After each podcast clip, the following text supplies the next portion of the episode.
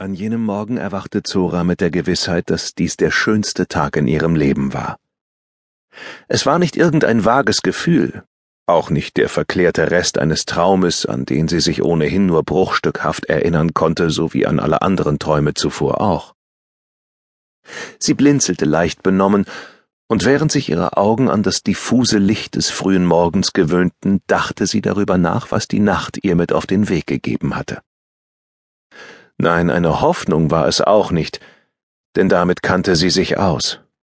Mit Hoffnungen, die sich in Luft auflösten, in staubige, stickige Luft, die sich auf ihre Lungen setzte, wenn wieder ein Lastwagen an irgendeinem Straßengraben vorbeidonnerte, in dem sie alle gemeinsam für ein paar Stunden Schutz gefunden hatten. Diesmal, am Ende ihrer Reise, war es etwas anderes.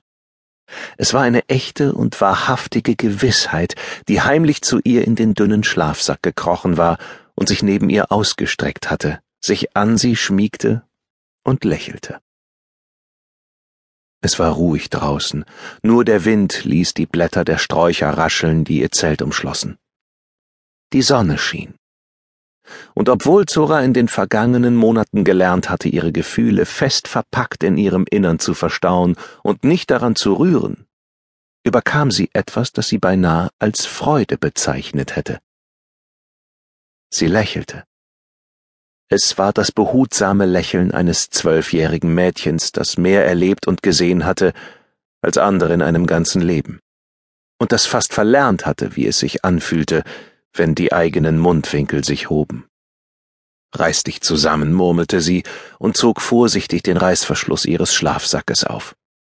Sie hatte nicht vor, ihr Innerstes aufzuschnüren, nur weil irgendeine dahergelaufene Gewissheit sich neben sie legte und versprach, sie zu wärmen. Immer schaust du so traurig, Zora, hatte ihre Mutter sie immer wieder ermahnt während der langen Reise. Freu dich doch, alles wird gut, bald sind wir da. Sie lag wenige Meter neben ihr auf dem harten Sandboden, ihr Kopf lehnte an der Schulter ihres Mannes, der selbst im Schlaf zu wachen schien über seine Familie, die er fortgeführt hatte, weit weg von den ockerfarbenen Bergen ihrer Heimat. Heute war der schönste Tag in Zoras Leben. Wir werden sehen, dachte sie, aber sie spürte, wie ihr Herz zu hüpfen begann und ihre schweren Glieder ganz leicht wurden. Als sie leise aus ihrem Schlafsack kroch, wirbelte etwas Staub durch die wenigen Sonnenstrahlen, die durch die Löcher in der Zeltplane fielen.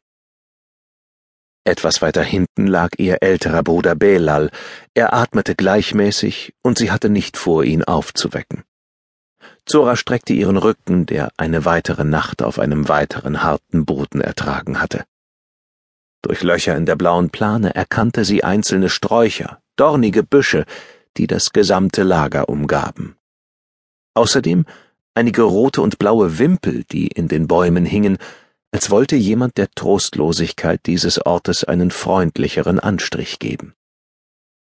Das Lager war wahrlich nicht der schönste Ort für einen schönsten Tag, aber Zora war das egal. Sie merkte, wie sich in ihrem Inneren etwas zu lösen begann, das sie fest verschnürt hatte. Verwundert hielt sie inne. Es war tatsächlich so. Sie war glücklich.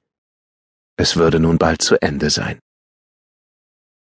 Zora wischte sich die klamme Nacht mit einer pechschwarzen Haarsträhne aus dem Gesicht und griff in ihren fleckigen Schlafsack. Ihre Finger suchten nach etwas, betasteten vorsichtig das feuchte Innere. Scheiße, wo ist sie? fluchte sie leise und blickte hinüber zu ihren Eltern. Schließlich sprang sie auf und durchwühlte hektisch den schmierigen Stoff. Aber da war sie ja. Alles war gut. Alhamdulillah. Zora berührte behutsam die einzelnen Ecken der Postkarte, so wie sie es jeden Morgen tat. Ihre Finger wanderten langsam die brüchigen Kanten entlang, fuhren liebevoll über die mittlerweile grau gewordene Innenseite, bevor sie die Karte wendete und auf das leuchtende Bild blickte, das seit einem Jahr nicht mehr leuchtete und das doch ihr Herz schneller schlagen ließ. Zora lächelte erneut, jetzt ganz bewusst, und atmete tief ein. Der schönste Tag in ihrem Leben hatte einen frischen, klaren Duft, die Luft schmeckte nach Salz und nach dem Ende einer Reise. Hoch oben über ihrem Zelt hörte sie einen Vogel,